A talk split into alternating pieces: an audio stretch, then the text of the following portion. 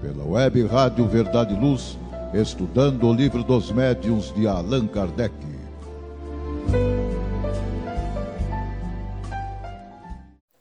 Olá você, caro irmão e cara irmã, que está em sintonia aqui na web Rádio Verdade e Luz, vinculada à USE Intermunicipal de Ribeirão Preto região.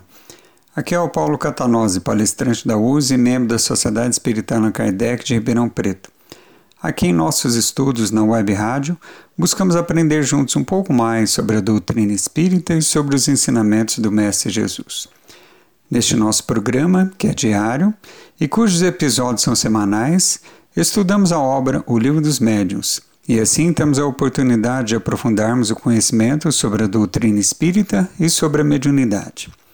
Lembramos que no Livro dos Médiuns encontramos a base da ciência espírita a qual também é abordada em outras obras, como o Livro dos Espíritos e a Gênese, em obras complementares, como nos Domínios da Mediunidade, de André Luiz, e Seara dos Médios, de Emmanuel, psicografias por Chico Xavier.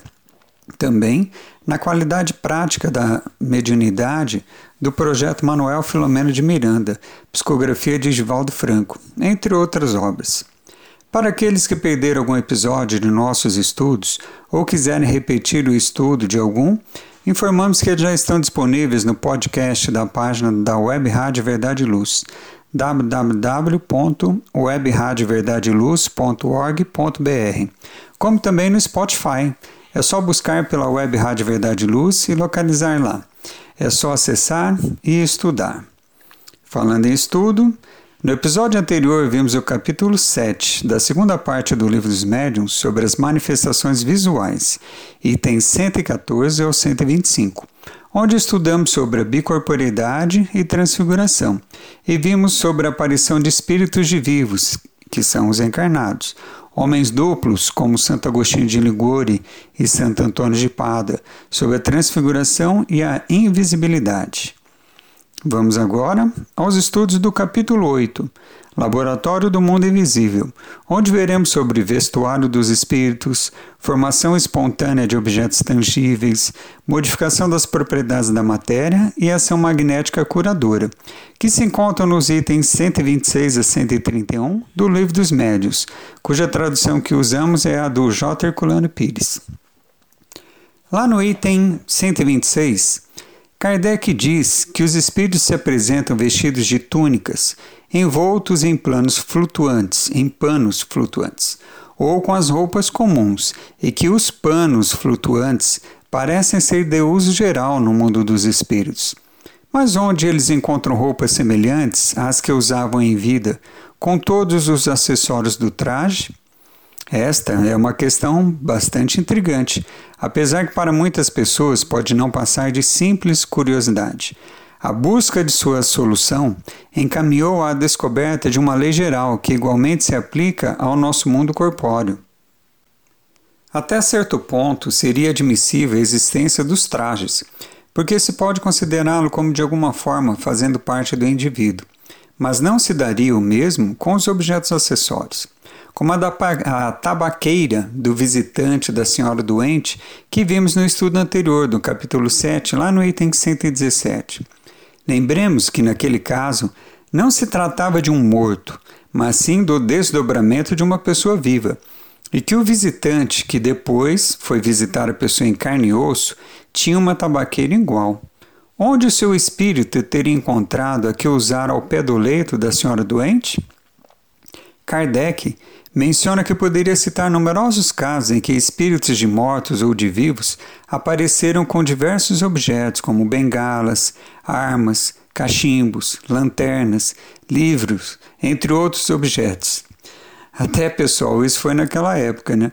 Atualmente, talvez os espíritos dos vivos que aparecessem em desdobramento estariam com seus celulares e tablets, não acham?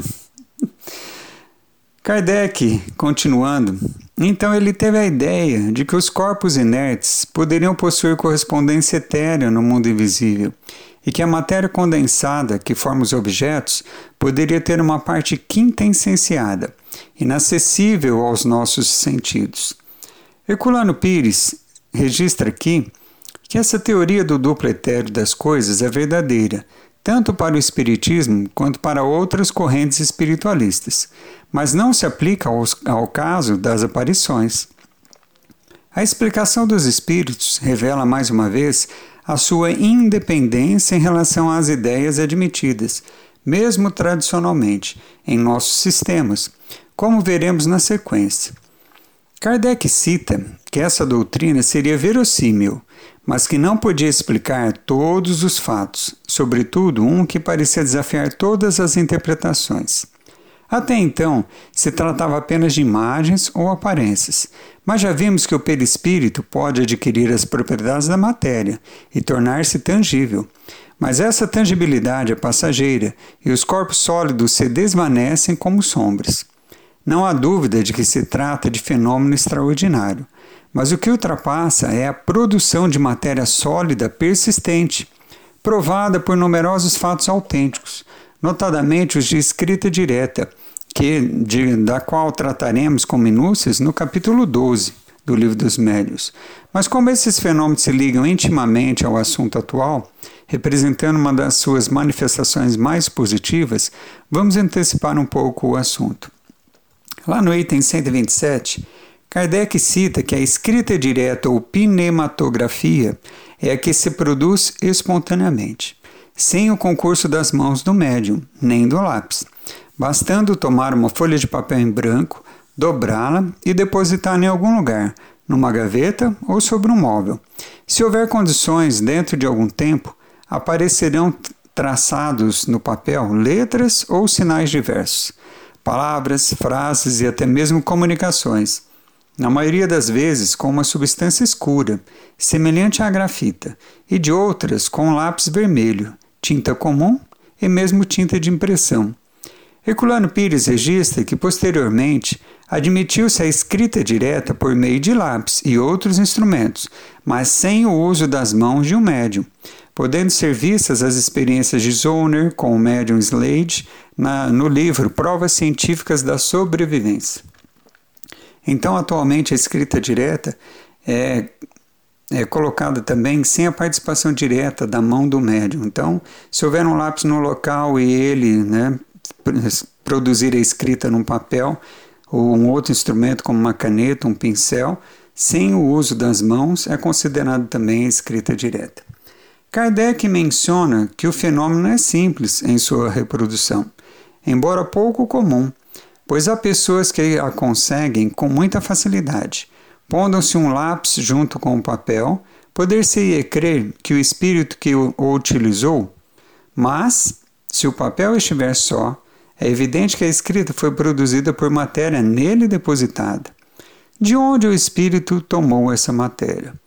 Essa é a questão a cuja solução ele foi levado pela tabaqueira, a que pouco nos referimos e que vamos dar continuidade no próximo, depois do intervalo.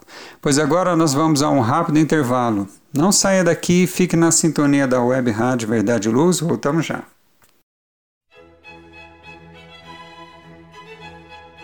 Livraria Espírita Verdade e Luz. Obras básicas da codificação kardeciana e subsidiárias.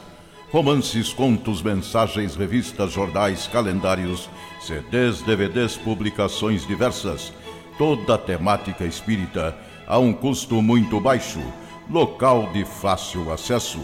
Livraria Espírita Verdade e Luz, na Praça Carlos Gomes, no Calçadão da General. Telefone 0 Operadora 16 3610 1120. Livraria Espírita Verdade e Luz, o ponto de encontro no coração de Ribeirão Preto. WhatsApp 9 2000-3870. Livraria Espírita Verdade Luz.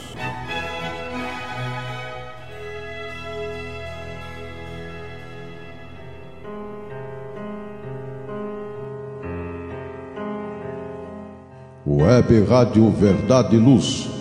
Órgão da USE, União das Sociedades Espíritas Intermunicipal de Ribeirão Preto Web Rádio Verdade e Luz. A doutrina espírita ao alcance de todos.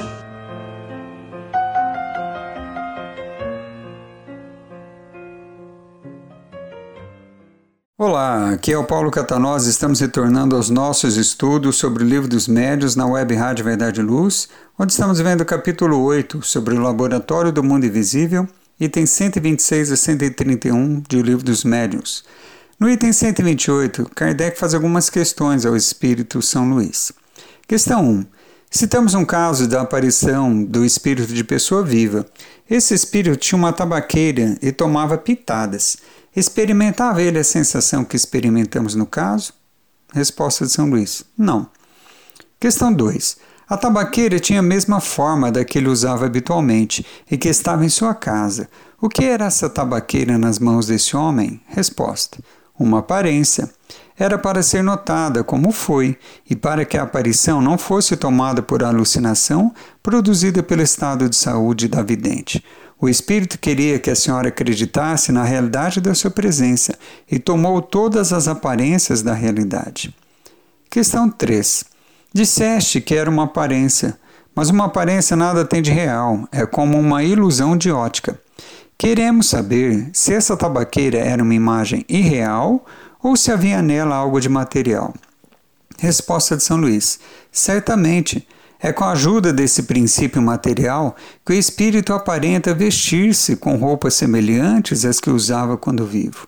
Em nota, Kardec diz ser evidente que devemos entender a palavra aparência no seu sentido de aspecto, de imitação.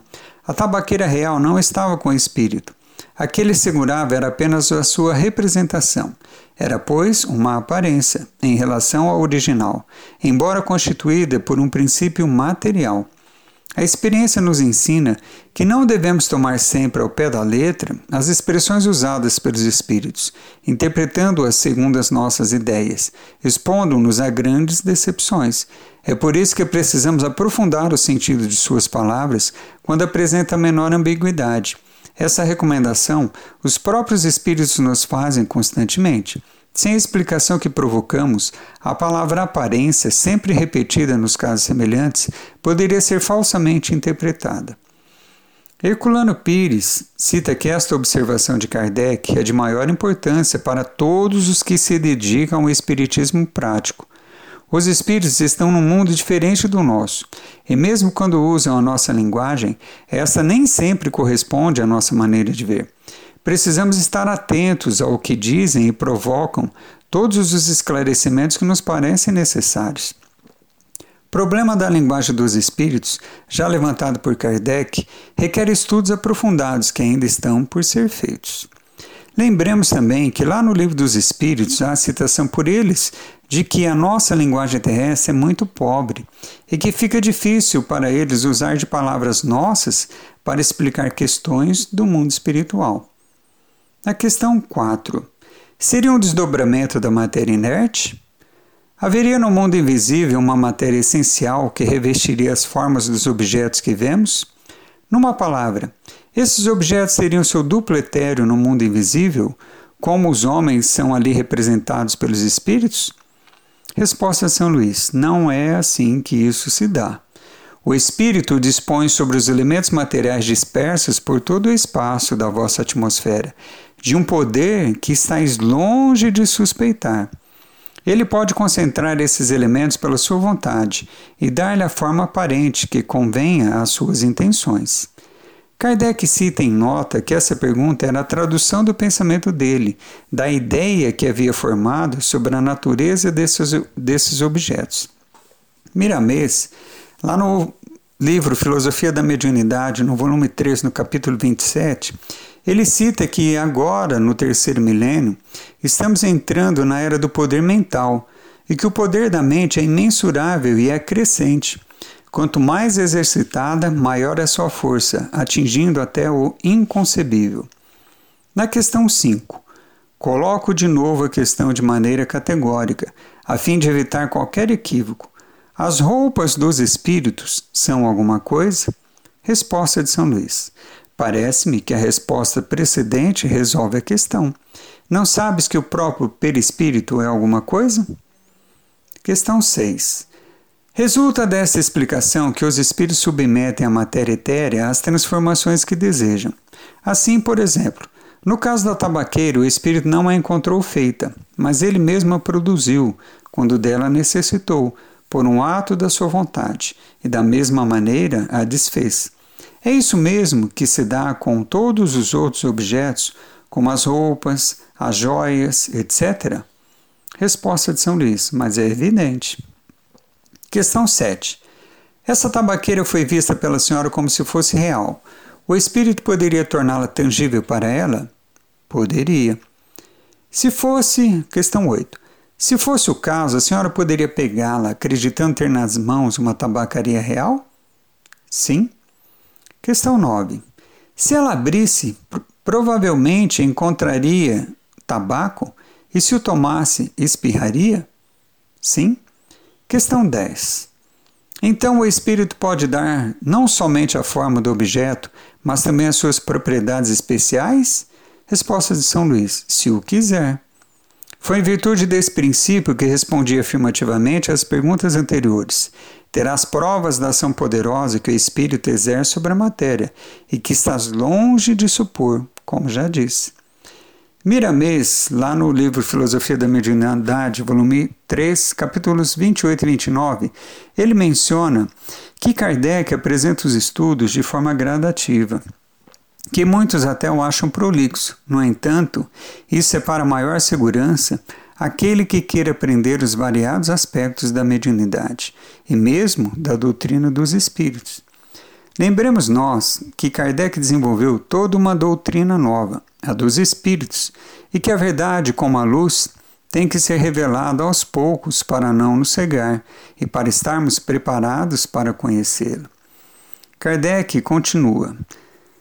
Ele diz que nos mundos superiores o que se pode fazer com a mente é grandioso. O que se faz aqui na Terra em um ano opera-se em frações de segundos nos mundos bem-aventurados que conheceram a verdade e se tornaram livres das paixões. Dando continuidade às questões, na questão 11. Suponhamos que ele quisesse fazer uma substância venenosa que uma pessoa tomasse. Ficaria envenenada? São Luís responde: o espírito poderia fazê-la, mas não a faria, porque isso não lhe é permitido. Miramês aqui vem citar que alguns poderiam até tentar fazê-lo, dada a ignorância que restringe o sentimento de amor.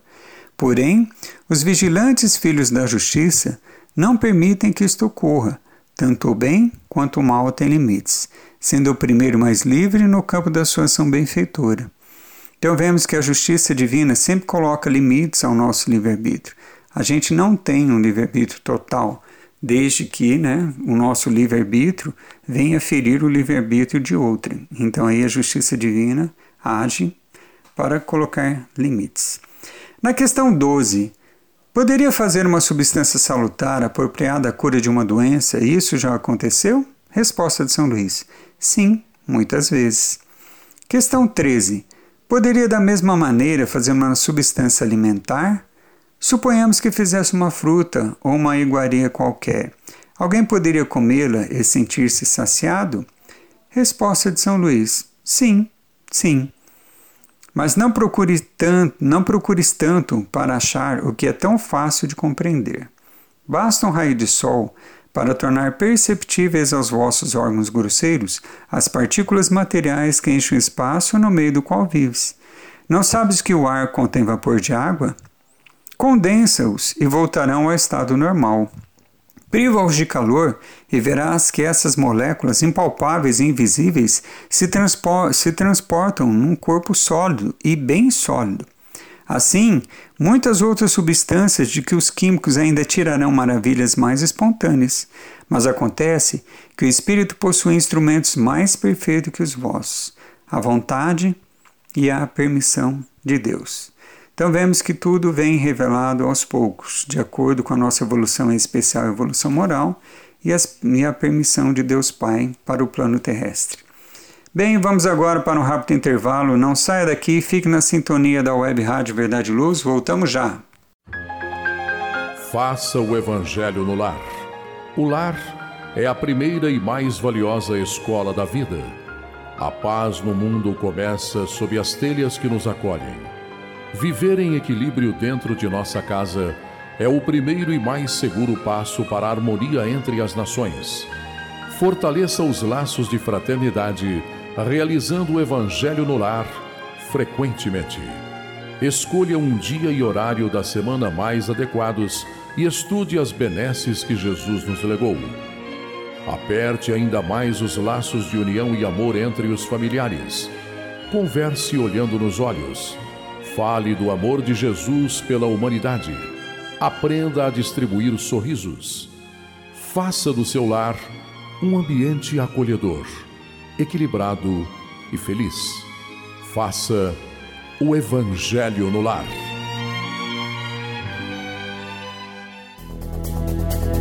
Está reformando ou construindo?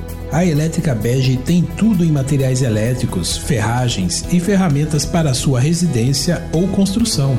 A Elétrica Bege tem lâmpadas de LED, fios e cabos flexíveis, torneiras, ventiladores e escadas em alumínio. A Elétrica Bege fica na rua João Guião, 1417, na Vila Virgínia. Telefone 3637-0202. Os preços mais imbatíveis de Ribeirão Preto você encontra na Elétrica Bege, Rua João Guião, 1417. Telefone 3637-0202. Olá, aqui é o Paulo Catanose. Estamos retornando aos nossos estudos sobre o livro dos médiuns na Web Rádio Verdade e Luz, com o capítulo 8 sobre o Laboratório do Mundo Invisível, itens 126 a 131 do livro dos médiuns. Continuando, em, na questão 13, na 13, em nota, Kardec menciona ali que a questão da saciedade é, neste caso, muito importante como uma substância que só tem existência e propriedades temporárias e, de certa maneira, convencionais, pode produzir a saciedade. Essa substância, em seu contato com o estômago, produz a sensação da saciedade, mas não a saciedade propriamente dita que resulta da plenitude. Se essa substância pode agir na economia orgânica e modificar no estado mórbido, pode também agir sobre o estômago e provocar a sensação de saciedade. Esses casos são raros, excepcionais e não dependem jamais da vontade de alguém, pois do contrário, todos se alimentariam e curariam de maneira vantajosa. Questão 14. Os objetos que a vontade do espírito tornaram tangíveis poderiam permanecer nesse estado e ser usados? Resposta de São Luís: Isso poderia acontecer, mas isso não se faz porque é contrário às leis. Questão 15. Todos os espíritos têm o mesmo grau, o poder de produzir objetos tangíveis? O certo é que o espírito, quanto mais elevado, mais facilmente o consegue. Mas isso também depende das circunstâncias. Os espíritos inferiores podem ter esse poder.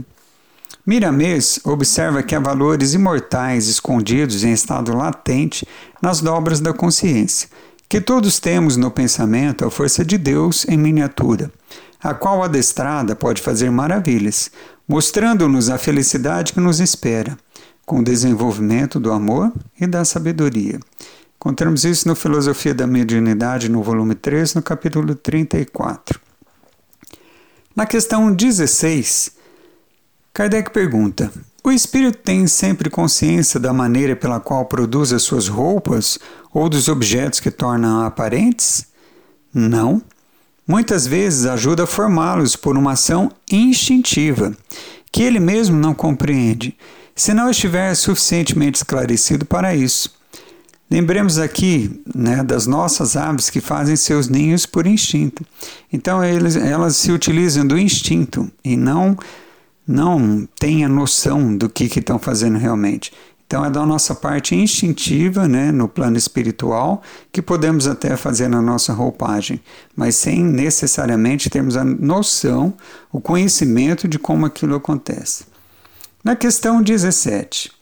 Se o espírito pode tirar do elemento universal os materiais para essas produções, dando a essas coisas uma realidade temporária, temporária com suas propriedades, Pode também tirar o necessário para escrever, o que nos daria a chave do fenômeno da escrita direta?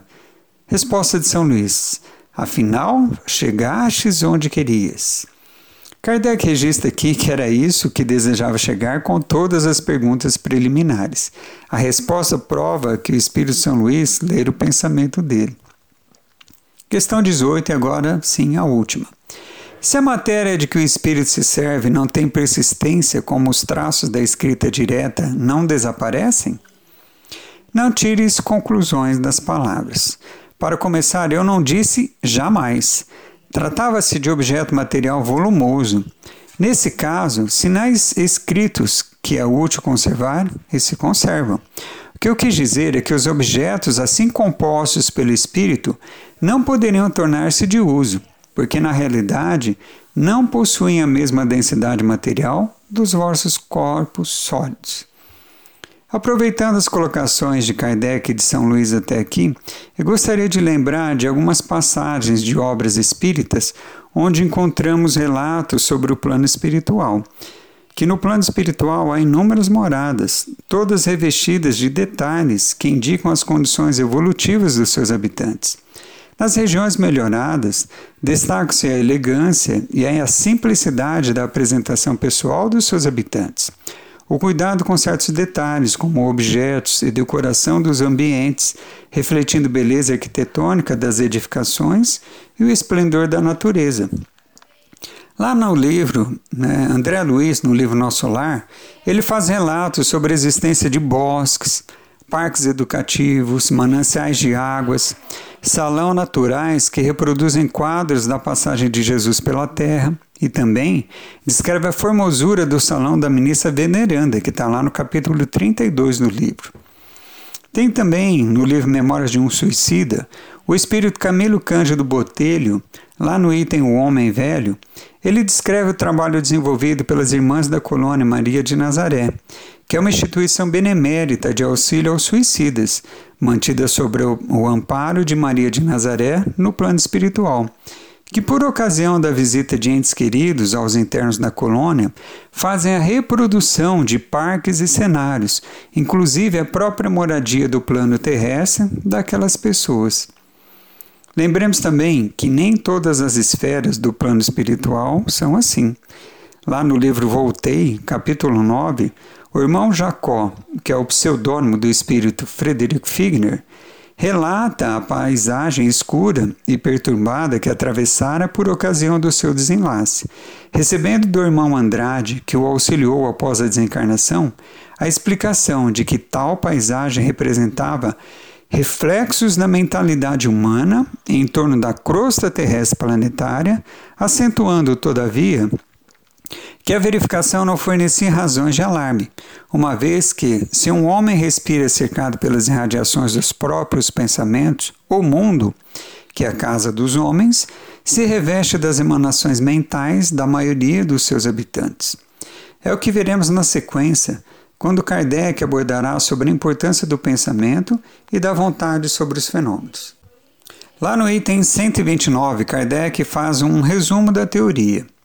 O espírito age sobre a matéria, tira da matéria cósmica universal os elementos necessários para formar os objetos com a aparência dos diversos corpos da Terra. Pode também operar pela vontade sobre a matéria elementar, uma transformação íntima que lhe dê certas propriedades. Essa faculdade é inerente à natureza do espírito, que a exerce muitas vezes de maneira instintiva e, portanto, sem o perceber, quando se faz necessário. Os objetos formados pelo espírito são de existência passageira, que depende da sua vontade ou da necessidade. Ele pode fazê-los e desfazê-los a seu bel prazer. Esses objetos podem, em certos casos, parecer para os vivos perfeitamente reais, tornando-se momentaneamente visíveis e mesmo tangíveis. Trata-se de formação e não de criação, pois o espírito não pode tirar nada do nada.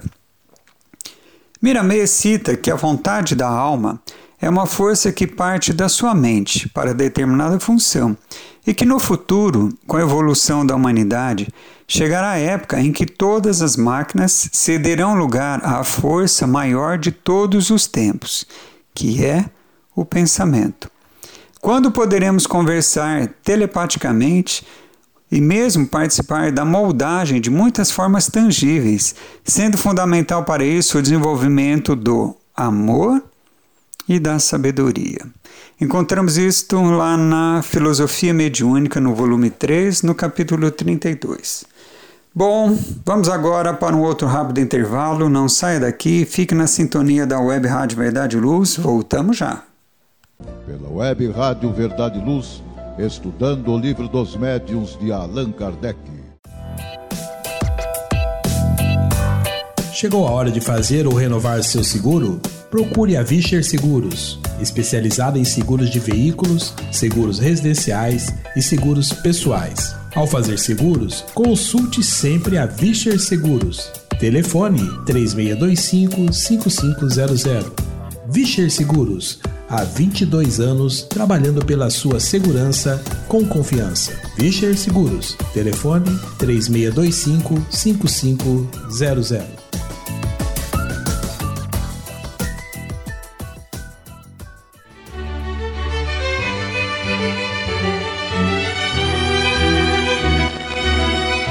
Você já foi a um centro espírita? O centro espírita é uma escola onde podemos aprender e ensinar, espalhar o bem e exercitar a solidariedade.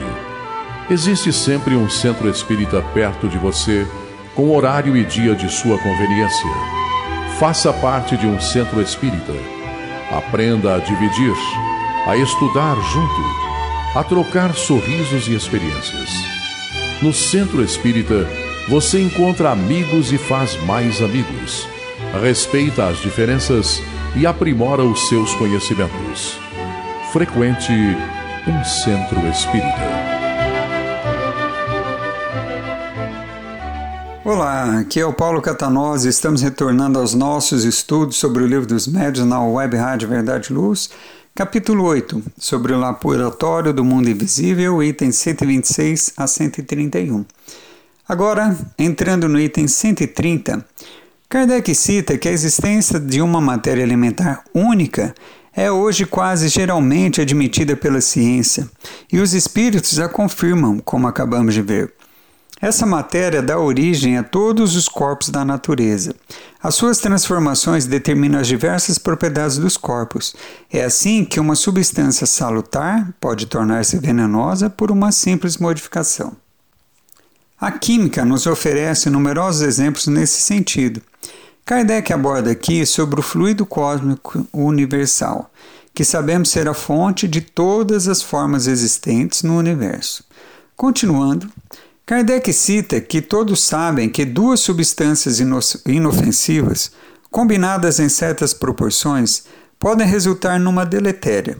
Uma parte de oxigênio e duas de hidrogênio ambas inofensivas, formam a água. Basta acrescentar um átomo de oxigênio e teremos um líquido corrosivo. Mesmo sem alterar as proporções, muitas vezes é suficiente uma simples modificação na forma de agregação molecular para mudar as propriedades. É assim que um corpo opaco pode tornar-se transparente e vice-versa. Desde que o espírito, por sua vontade, pode agir tão decisivamente sobre a matéria alimentar, compreende-se que possa formar substâncias e até mesmo desnaturar as suas propriedades usando a própria vontade como reativo. Herculano Pires destaca aqui que todas essas questões estão sendo hoje sancionadas pelo avanço das ciências em seus vários ramos. O desenvolvimento da física nuclear ampliou as possibilidades referidas por Kardec. Hoje se sabe que a matéria elementar é uma realidade e sua natureza não é atômica, mas subatômica. O fluido universal dos espíritos, tão ridicularizado até há pouco, já é admitido pela ciência, só que com outros nomes. O oceano de elétrons livres da teoria de Dirac, os campos de forças, o poder desconhecido que está por trás da energia, segundo Arthur Compton, e que parece ser pensamento, entre outros. Quanto à ação da vontade sobre a matéria, a medicina psicossomática e a parapsicologia se incumbinam de prová-la, mesmo nos encarnados. Lembremos que Emmanuel mencionou que todos nós e o universo estamos mergulhados nos pensamentos de Deus. Algo para nossas reflexões e com certeza necessita de um estudo mais aprofundado de nossa parte, como um todo. No item 131, Kardec menciona que essa teoria deu a solução de um problema do magnetismo, que é o fato da modificação das propriedades da água pela vontade. O espírito agente é o do magnetizador, na maioria das vezes assistido por um espírito desencarnado. Ele opera uma transmutação por meio do fluido magnético, que é a substância que mais se aproxima da matéria cósmica ou elemento universal. E se ele pode produzir uma modificação nas propriedades da água, pode igualmente fazê-lo no tocante aos fluidos orgânicos, do que resulta o efeito curativo da ação magnética convenientemente dirigida. Sabe-se o papel capital da vontade em todos os fenômenos magnéticos. Mas como explicar a ação material de um agente tão sutil? A vontade não é uma entidade, uma substância e nem mesmo uma propriedade da matéria mais eterizada. É do atributo essencial do espírito. Com a ajuda dessa alavanca, ele age sobre a matéria elementar e em seguida reage sobre seus componentes, com o que as propriedades íntimas podem ser transformadas. A vontade é atributo do espírito encarnado ou errante. Daí o poder do magnetizador, que sabemos estar na razão da força da vontade. O espírito encarnado pode agir sobre a matéria elementar e modificar as propriedades das coisas dentro de certos limites, como a gente já viu. Assim se explica a faculdade de curar pelo contato e a imposição das mãos, que algumas pessoas possuem num elevado grau. Vimos assim a importância da vontade na realização de qualquer tipo de fenômeno, exercida não só pelo espírito errante, aquele que aguarda a próxima reencarnação, como também pelo encarnado. Na verdade, a vontade funciona como a gerência esclarecida e vigilante, governando todos os setores da ação mental, como nos ensina Emmanuel lá no livro Pensamento em Vida, no capítulo 2. Herculano Pires informa que os estudos de hipnotismo científico definiram a hipnose como simples sugestão, relegando ao passado o problema da ação fluídica, considerada como superstição. Mas o magnetismo é elemento natural, cujas manifestações e aplicações não se limitam ao tipo de hipnose clínica. Nesta, ele se manifesta em função autógena, mas a maioria de suas manifestações é exógena. A modificação das propriedades da água pode ocorrer como simples sugestão, limitada ao paciente, mas há também fenômenos materiais de alteração dessas propriedades, percebidos por todos. No primeiro caso, não houve modificação alguma na água, mas apenas a percepção do paciente. No segundo caso, as modificações são reais. Os casos dessa natureza ocorrem facilmente com médiums de efeitos físicos. Atualmente, os parapsicólogos procuram explicar esses fenômenos como a ação da mente sobre a matéria, com a denominação de técnica de psicocinesia. Também neste campo, a tese espírita permanece e a ciência vai aos poucos se reaproximando dela. René Sudré, anti-espírita irredutível, ainda recentemente no seu Tratado de Psicologia, anotou o seguinte: a descoberta dos elétrons materiais leva-nos mais ou menos à teoria newtoniana da emissão. Eis, pois, que o fluido reaparece no próprio coração da física contemporânea, se utilizando às vezes de outros nomes. Mais adiante, lá no capítulo 14, teremos estudos específicos sobre os médios e haverá um tópico referente aos médios curadores.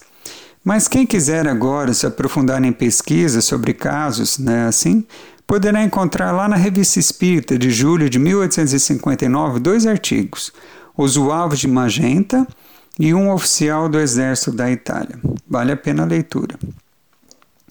Caminhando agora para o final de nossos estudos, gostaria de trazer aqui algumas reflexões de Miramês, que se encontram no livro Filosofia da Mediunidade, no volume 3, nos capítulos 26 e 33, onde ele cita que o progresso é lei de Deus e o aprendizado é gradativo em todos os campos do saber.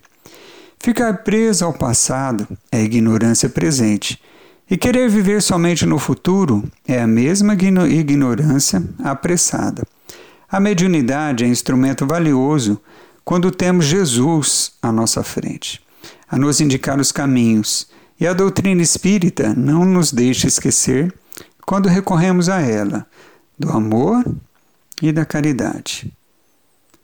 Ser médium cristão é ser alma ajustada em Jesus, o que corresponde a ser reto, ser justo, ser caridoso, ser fraterno, honesto, operoso e alegre. Se Deus é amor, tudo no seu aspecto de criação foi nascido do amor. Ama na profundidade que o amor se expressou em Cristo, que terás um campo de vida cercado de profunda sabedoria. O médium tem de buscar duas companhias indispensáveis para o seu equilíbrio, que são o amor e a sabedoria. Lembremos também que João, em sua primeira carta, no capítulo 4, no versículo 16, afirmou que Deus é amor e quem está no amor está em Deus, e Deus está nele. Que estejamos assim todos no amor de Deus Pai. Assim, encerramos nossos estudos de hoje do capítulo 8, sobre o Laboratório do Mundo Invisível. No próximo episódio, daremos continuidade aos estudos da segunda parte do Livro dos Médiuns, com o capítulo 9, sobre locais assombrados, e o capítulo 10, sobre a natureza das comunicações. Assim encerramos os estudos, pedindo a Deus Pai e ao Mestre Jesus que abençoe e ilumine a todos vocês e seus familiares. Muita paz a todos. Até o próximo estudo. Você acompanhou pela web Rádio Verdade Luz mais um programa de estudos e divulgação da doutrina espírita. Fique ligado na nossa programação.